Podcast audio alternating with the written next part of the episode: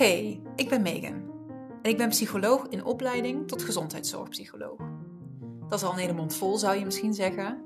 Maar als ik heel eerlijk met je ben, ben ik nog zoveel meer dan alleen dat. Het afgelopen jaar ben ik namelijk op een enorme reis beland. Vol persoonlijke groei, spiritualiteit, zelfliefde, de whole shebang. En dat is soms best ingewikkeld met al dat evidence-based gedoe in de GGZ. In deze podcast neem ik je daarom mee op mijn pad. Het pad terug van denken en doen naar voelen en weten. Van perfectionistische controlfreak zijn naar misschien toch wel die intuïtieve powervrouw. Want weet je, ik wil niet meer binnen de lijntjes kleuren. Ik wil dansen met mijn ziel. Hallo, welkom terug bij een nieuwe podcast. Maandagochtend, onderweg naar Weert. Dus alle tijd weer om even uh, jullie bij te praten over mijn weekend. Ik zit even te denken, de zaterdag was best wel een intense dag. Waarin we allemaal eigenlijk behoefte hadden aan gewoon weekend. Dus gewoon rustig. Maar waarin er toch ook allerlei dingen op de to-do-lijst stonden. En ik merk dat die combinatie altijd zo irritant is. Want ja, voor de kinderen is het ook hun vrije dag. Die willen dan zeg maar aandacht van papa en mama en gewoon lekker niks. en wij um, willen dan allemaal dingen. Ja, dat leidt dus tot, met name bij mij dan, ongeduld en frustraties over als dingen dan anders lopen. En als het allemaal niet opschiet. Zo ook nog wel in het staartje van mijn menstruatie, wat dan qua emoties ook weer niet helpt. Dus ja, ik weet het niet. Uiteindelijk heb ik wel tij heel goed kunnen keren door ze uh, al lopende mee naar buiten te nemen. Ik moest een boodschapje doen en ik denk dat ik dat normaal gesproken dan met de auto had gedaan. En nu heb ik hun loopfietsjes en hun grote fietsjes uit het ding gehaald. Ik zeg, kom jongens, we gaan met de fiets naar de Albert. En ja, ik weet niet, ze zeggen toch wel van uh, when in doubt, als het niet lukt met je kinderen, ga of in bad of naar buiten. Werkt toch wel echt hoor. Dat zijn dan in mijn geval de dingen waar je dan vaak precies niet zin in hebt. Maar het, het, het doet wel goed. Wij zitten ook in een soort van uh, transitie van we willen anders omgaan met de tv. Um, Bodie is een beetje klaar met zijn middagdutje. Dat was eerst wel de tijd waarop Jane dan letterlijk het hele dutje lang, dat wat soms wel bijna twee uur was of zo, uh, gewoon tv mocht kijken. Maar wij vinden dat eigenlijk gewoon te lang. En we merken ook dat zij er helemaal op gefixeerd raakt. En dat ze dan in zo'n weekenddag echt heel vaak vraagt, mag ik tv kijken? Ja, dat willen we gewoon niet, weet je wel. Het is prima dat die af en toe aanstaat. En het hoeft ook echt niet super... Hè, er hoeft echt niet een mega strikt schermbeleid verder of zo. Maar het feit dat zij er zo op gaat leunen, dat willen we dan eigenlijk juist niet. En we willen ook van het binge af. Hè? Want Netflix is natuurlijk super makkelijk. Zij kan precies kiezen waar ze zin in heeft. Maar zij wordt, net zoals wij als wij dat kijken, helemaal in zo'n wereld gezogen van ja, dat tekenfilmfiguurtje waar ze dan net maar in zit, weet je wel. En ik denk gewoon niet dat dat goed is. Het is niet goed voor ons, maar het is ook niet goed voor zo'n ontwikkelend breintje. Dus nou ja, dat moet gewoon anders. Maar dan heb je dus ook een transitiefase waarin het even zoeken is en weerstand en zeuren en dat. Uh, de zondag was super fijn, want mijn lieve vriendin kwam langs. Um, wij moeten elkaar nu best wel missen. Zij is verhuisd naar het zuiden en ik zit nog in, uh, in Rosmalen. We hebben samen in een huis gewoond vroeger. We hebben in dezelfde wijk gewoond. En nu zit er dus in één keer weer een uur en een kwartier rijden tussen. En met drukke levens en jonge kindjes is dat dan best af en toe een uitdaging om elkaar te spreken, zeg maar. Maar het was gewoon lekker. Ze waren bij ons en het, de kindjes gingen allemaal super soepel. En ja, gewoon fijn. Een dagje met de Chosen Family zette ik ook op Insta. Nou, zo voelt het ook wel echt. Dus dat was heerlijk. En in de avond hadden Marco en ik een eh, hele discussie. Naar aanleiding van die, van die donderdagavond waar ik over vertelde in de vorige podcast. Zoals ik al zei, ik ben helemaal geenthousiasmeerd geraakt over de oliën. Dankzij die avond waarin uh, uh, ik daar helemaal uitleg over heb gehad van iemand die daar zelf ook mega enthousiast over is. Ja, weet je, en dan is het voor mij gewoon heel simpel. Ik wil dat dan. En ik wil dat dan nu. En ik wil dat dan in één keer fatsoenlijk, weet je wel. Ik wil daar dan weinig gedoe ook mee hebben. Dus haar voorstel van, hey, haal, haal via mij zo'n grote starterkit en uh, ga aan de slag dat klinkt mij dan als muziek in de oren. Um, en Marco had in eerste instantie gezegd: joh, doe maar. Ik wil alleen maar zeggenschap over de diffuser, want daar heb ik mezelf al wat in verdiept. Daar heb ik wel mening over. Nou, prima. Maar toen ik uiteindelijk kwam met wat ik allemaal wilde, En toen hij zag wat het allemaal ging kosten, want die olie, dat is echt niet goedkoop. Ehm, toen had hij toch wel zoiets van, ja, maar moet, is, moet dat dan nu? En willen we daar nu zoveel geld aan uitgeven? En willen we dat wel bij dit bedrijf? Nou, hij had er gewoon zijn eigen visie op, wat natuurlijk mag. Ehm, maar wij kwamen er dus niet uit. Uh, want de dingen die ik belangrijk vond, waarom ik juist dit op deze manier wilde aanschaffen, dat is vanwege uh, enerzijds een stukje gemak. ik krijg die kit met een boekje hoe het moet en ik heb gelijk alle spullen in huis die ik nodig heb om bijvoorbeeld rolletjes te maken. Uh, goed, zonder al te veel in de inhoud te gaan. Doordat je dat dan bij haar bestelt, krijg je ook haar begeleiding erbij. Dus er zit ook een beetje hè, een, een uh, verbinding met anderen. En ik, voor mij is dat dan precies zoals ik het graag zou willen. Ik heb gemak. Gemak is voor mij een belangrijke waarde. En het is gewoon iets leuks en iets nieuws en uh, dat. Maar voor Marco is het precies andersom. Marco is bezig met een, uh, uh, met een cursus zelf, natuurgeneeskunde, kruidengeneeskunde. Dus dit is een beetje best wel in zijn straatje. En um, hij is daar een beetje op zijn gemakje zo mee bezig. Hij heeft natuurlijk ook hartstikke druk. En um, wat voor hem nou precies de lol daaraan is, is het zelf allemaal uitzoeken. Hoe werkt het nu precies? Wat heb je nodig? Op welke websites kun je goede producten kopen? Waar haal je het een? Waar haal je het ander? Dus echt precies dat uitzoekwerk waarvan ik denk, nou, heerlijk als iemand anders dat voor mij doet. en als het dan, hè, als ik die persoon dan vertrouw en dat voelt goed, joh, dan, dan ben ik in één keer helemaal geen controlfreak meer. Dan daar ik dat met alle liefde aan iemand anders over. Voor hem spoilt dat dus precies de hele fun. En omdat het natuurlijk iets is waar hij dan dus zelf nu een opleiding in aan het doen is, dacht ik, ja, ik snap dan ook wel dat dat niet leuk is als ik dan daar met mijn prachtige kan en klare set aankom en hij daar in principe niks meer mee hoeft te doen. Maar goed, uh, het is redelijk zwart-wit dan op een bepaald punt. Want in dit geval was het ofwel ik stap bij haar in, in haar oliebusiness, zeg maar. Hè? En dan krijg je dus allemaal die begeleiding en dingen erbij. Of niet je, niet, je kon het in dit geval niet een beetje doen. Er was niet een middenweg of zo. Het was of mijn weg of Marco's weg. Dus één van de twee partijen moest toegeven. En uh, oef, ik ben niet zo heel goed daarin. Het riep zoveel bij mij op, op meerdere levels. En zo tegen het einde van het gesprek werd ik daar dus bewust van. Ik merk dan dus op dat ik met al mijn passionele argumenten, dat ik steeds opnieuw weer dingetjes aan Marco zeg argumenten overbreng. Hè, van ja, maar het is wel ook dit en, uh, het is wel ook dat en uh, hè, zo en zo. Ik probeer echt met hem mee te bewegen in de alternatieven. Maar ik voel ook aan alles dat ik denk, ja, gedoe, gedoe. Dit is niet wat ik wil. En dan komt er dus een punt waarop hij zegt, dan zucht hij zo eens een keer. En dat ken ik ook wel van hem. En zegt, ja, weet je schatje, doe het anders maar gewoon. Maar dan wil ik wel afspreken dat we dit echt gebruiken als opstart. En we dan daarna het wel samen gaan uitzoeken. En één deel van mij is dan zo van, yes, oké. dan wil ik dus al gelijk die meid gaan appen van, uh, nou, bestel maar. Maar ik nam heel even de tijd om het te laten bezinken. En ik keek nog eens naar Marco en ik voelde even. En ik voelde van, dit voelt eigenlijk voor hem niet goed. En toen kwam er een stuk compassie over me heen. En toen legde ik dat nog eens aan hem voor. Van hoe is dat dan nu eigenlijk voor jou om dit nu te zeggen? En pas op het moment dat ik dat vroeg, toen kwam dus ook eigenlijk die info pas boven die ik net deelde met je. Van dat, die, dat er dan eigenlijk voor hem wel een stukje van zijn eigen plezier verloren gaat. En um, daardoor begreep ik het allemaal wel wat beter. Maar het is dan zo fascinerend hoe het deel in mij, wat dit nog steeds heel graag wil, dat deel is zo gefrustreerd.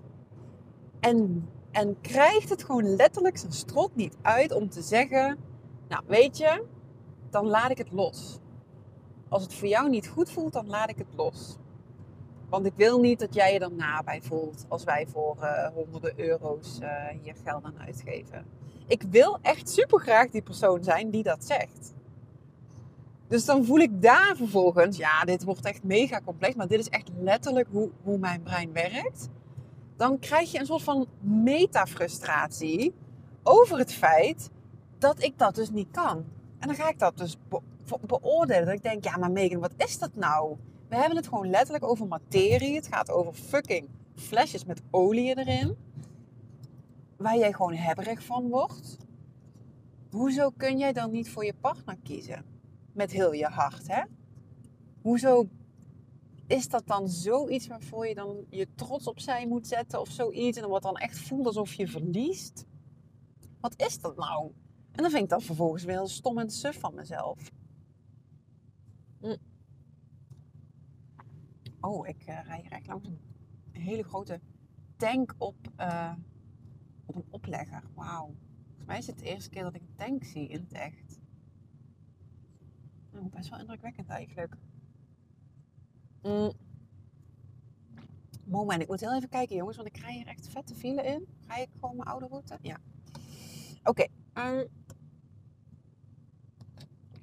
dus ik krijg echt, echt, echt een soort tweestrijd van het deel wat zegt: Kom op, Megan, laat het niet los. Dit is belangrijk voor je. Dit, uh, hè? Geef niet op. En de kant die zegt: Hé, hey, maar kijk eens wat het nou met je vent doet. En jullie zijn een team. En is het dit nou echt waard? En weet je, kan je niet eens een keer voor hem kiezen? Want eerlijk is eerlijk, omdat ik iemand ben ik heb echt zo dit vuur en dit, deze passie in me en het enthousiasme. En ik wil veel vaker iets dan Marco. En ik wil het ook veel vaker heel graag dan Marco. Dus als ik dan kijk in de balans binnen onze relatie, denk ik dat het vaak zo is dat ik doorduw en dat Marco denkt: Nou, weet je, oké dan. Het voelt misschien niet goed, maar ja, jij wil het heel graag. Ik denk dat dat vaker gebeurt dan andersom. Ehm, hij zei ook aan het einde van het gesprek van ja, ik wil dan uiteindelijk gewoon dat jij, dat jij, dat jij blij bent, dat jij gelukkig bent. Ehm, en wat het van mij vroeg, dit gesprek van gisteren, is frustratietolerantie. En dat is iets waar ik me toch partij slecht in ben, jongens. Oh, joi, Ik moest op twee levels dus die frustratie tolereren. De frustratie van ik krijg mijn zin niet.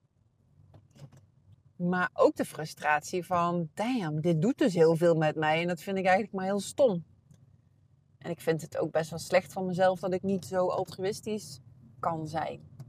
En dan echt gewoon met heel mijn hart kan zeggen, nou schat, dan laat ik het los voor jou.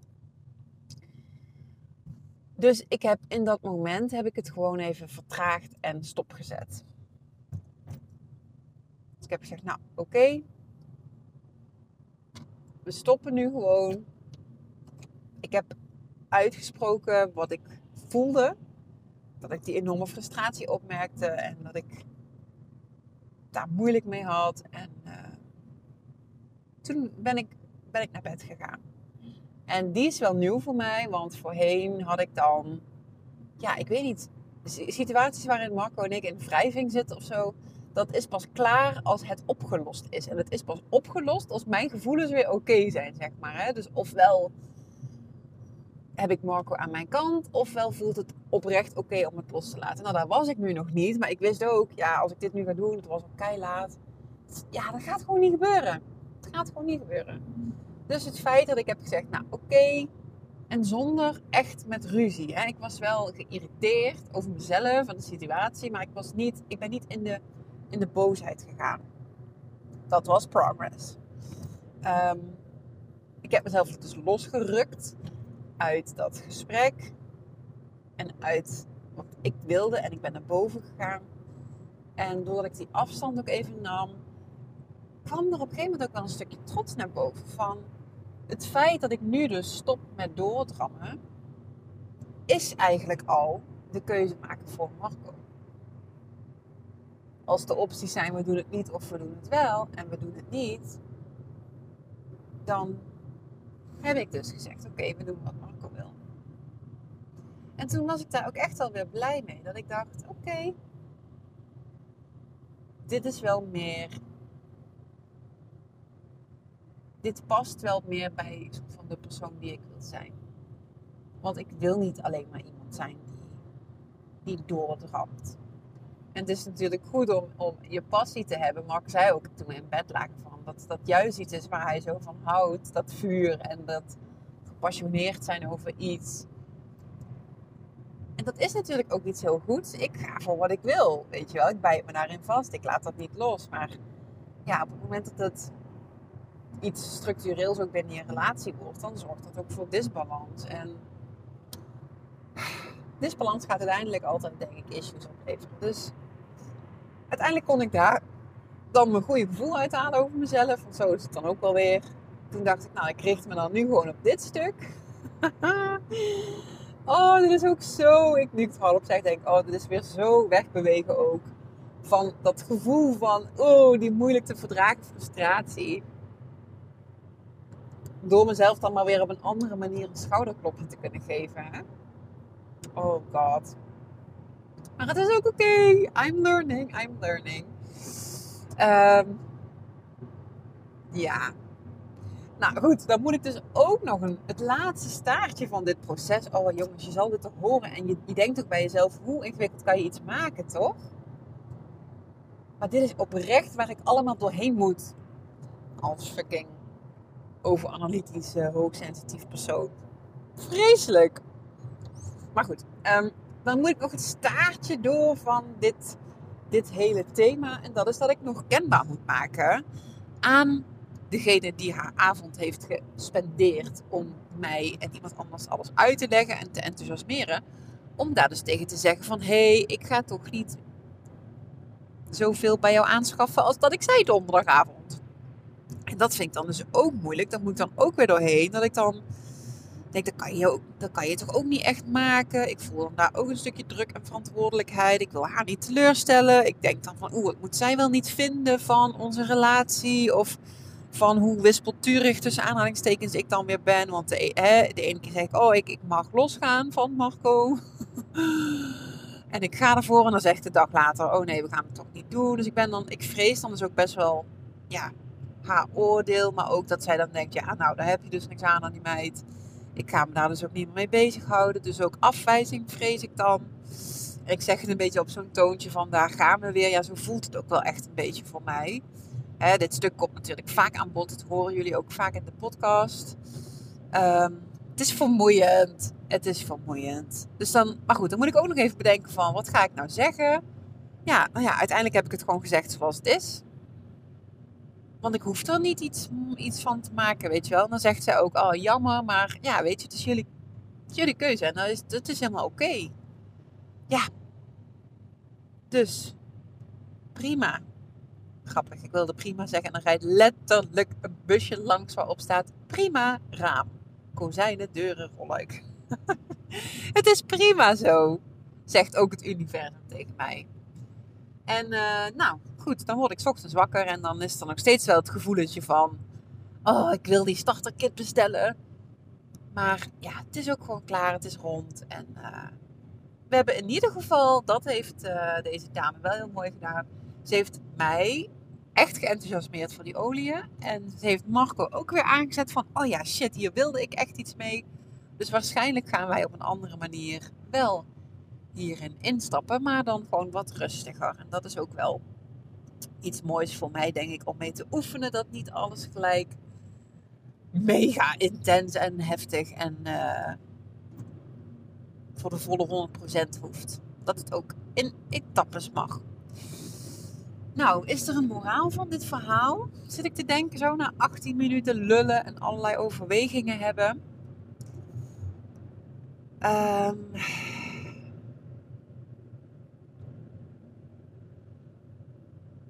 goh, daar moet ik echt lang over nadenken, merk ik. Want is er nou een soort, wat, wat haal ik hier nu uit?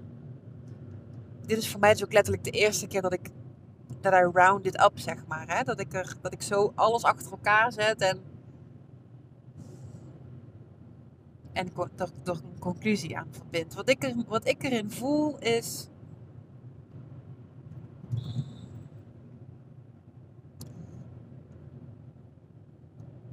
ja, dat het heel mooi is om natuurlijk uh, op je eigen pad te zitten.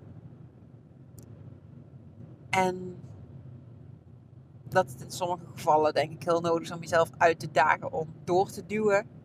En niet op te geven als je iets graag wil. En voor jezelf te gaan staan. En dat in mijn geval, ehm, en ik denk voor, voor, dat dat voor meer mensen wel geldt of zou mogen gelden. Ja, dat je ook moet blijven kijken naar wat is, wat is het effect op mijn omgeving en wil ik dat effect? En wat is het effect op systemisch, uh, op systemisch vlak als ik een bepaalde keuze wel of niet maak? En ja, dat hier voor mij ook weer het thema van frustratie, tolerantie en emotieregulatie in voorbij komt. En ik, de, de frustratie is absoluut opgekomen, maar het is me ook weer gelukt om er niet helemaal door te laten meeslepen en een stukje bewustzijn in te brengen van hé, hey, ik merk dit nu op. Wow, wat vind ik dit lastig, weet je wel. Waarmee ik mezelf ook weer keuzemogelijkheid teruggaf van oh ja, ik kan er nu helemaal in, maar ik kan ook even gewoon time out. Ik hoef er niet in te gaan. Ik kan ook dit frustratiegevoel verdragen. En nu ik het helemaal zo aan je heb, heb verteld, zit daar, merk ik dan ook wel op van, ik heb nu iets anders gevonden in deze situatie waar ik me goed over kan voelen. Namelijk, hé, hey, wat knap van jou, Megan. Dat je het hebt losgelaten. Waarmee ik de frustratie dus ook weer een beetje cancel. En hem dus niet simpelweg voel en doorleef. Dus dat is dan nog wel een puntje waarvan ik denk, nou, misschien dat ik daar een volgende keer weer iets mee mag. Maar ja, weet je, het mag er gewoon zijn. En, en ik kies in zekere zin nu voor de balans in mijn relatie. En dat mag mij intussen ook frustreren. En dat wil niet zeggen dat ik daar iets veel meer mee moet dan dat. En hoe belangrijk en groot iets dus soms kan voelen in je hoofd. Waar hebben we het uiteindelijk over? dit hele, deze hele podcast en die hele gisteravond. We hebben het gewoon over spullen. Spullen. Dus get your freaking priorities in check, oké? oké, ik ga hem afronden. Dankjewel voor het aanhoren. Ik ben zo benieuwd of dit dan nou ook dingen zijn waar mensen iets aan hebben. En als dat nou niet zo is, laat het dan ook weten, ja? Ik vind het, het is altijd welkom om, om input te horen over wat de podcast of een aflevering, wat met je doet, waar je graag meer van hoort, wat je, welke podcast je heel sterk vindt, waarvan je van denkt, of podcast waarvan je van denkt, joh, weet je, dat hoeft echt niet allemaal. Ehm, die feedback is, is waardevol. Dus voel je vrij, ja? Voel je vrij. Oké, tot de volgende. Doei doei!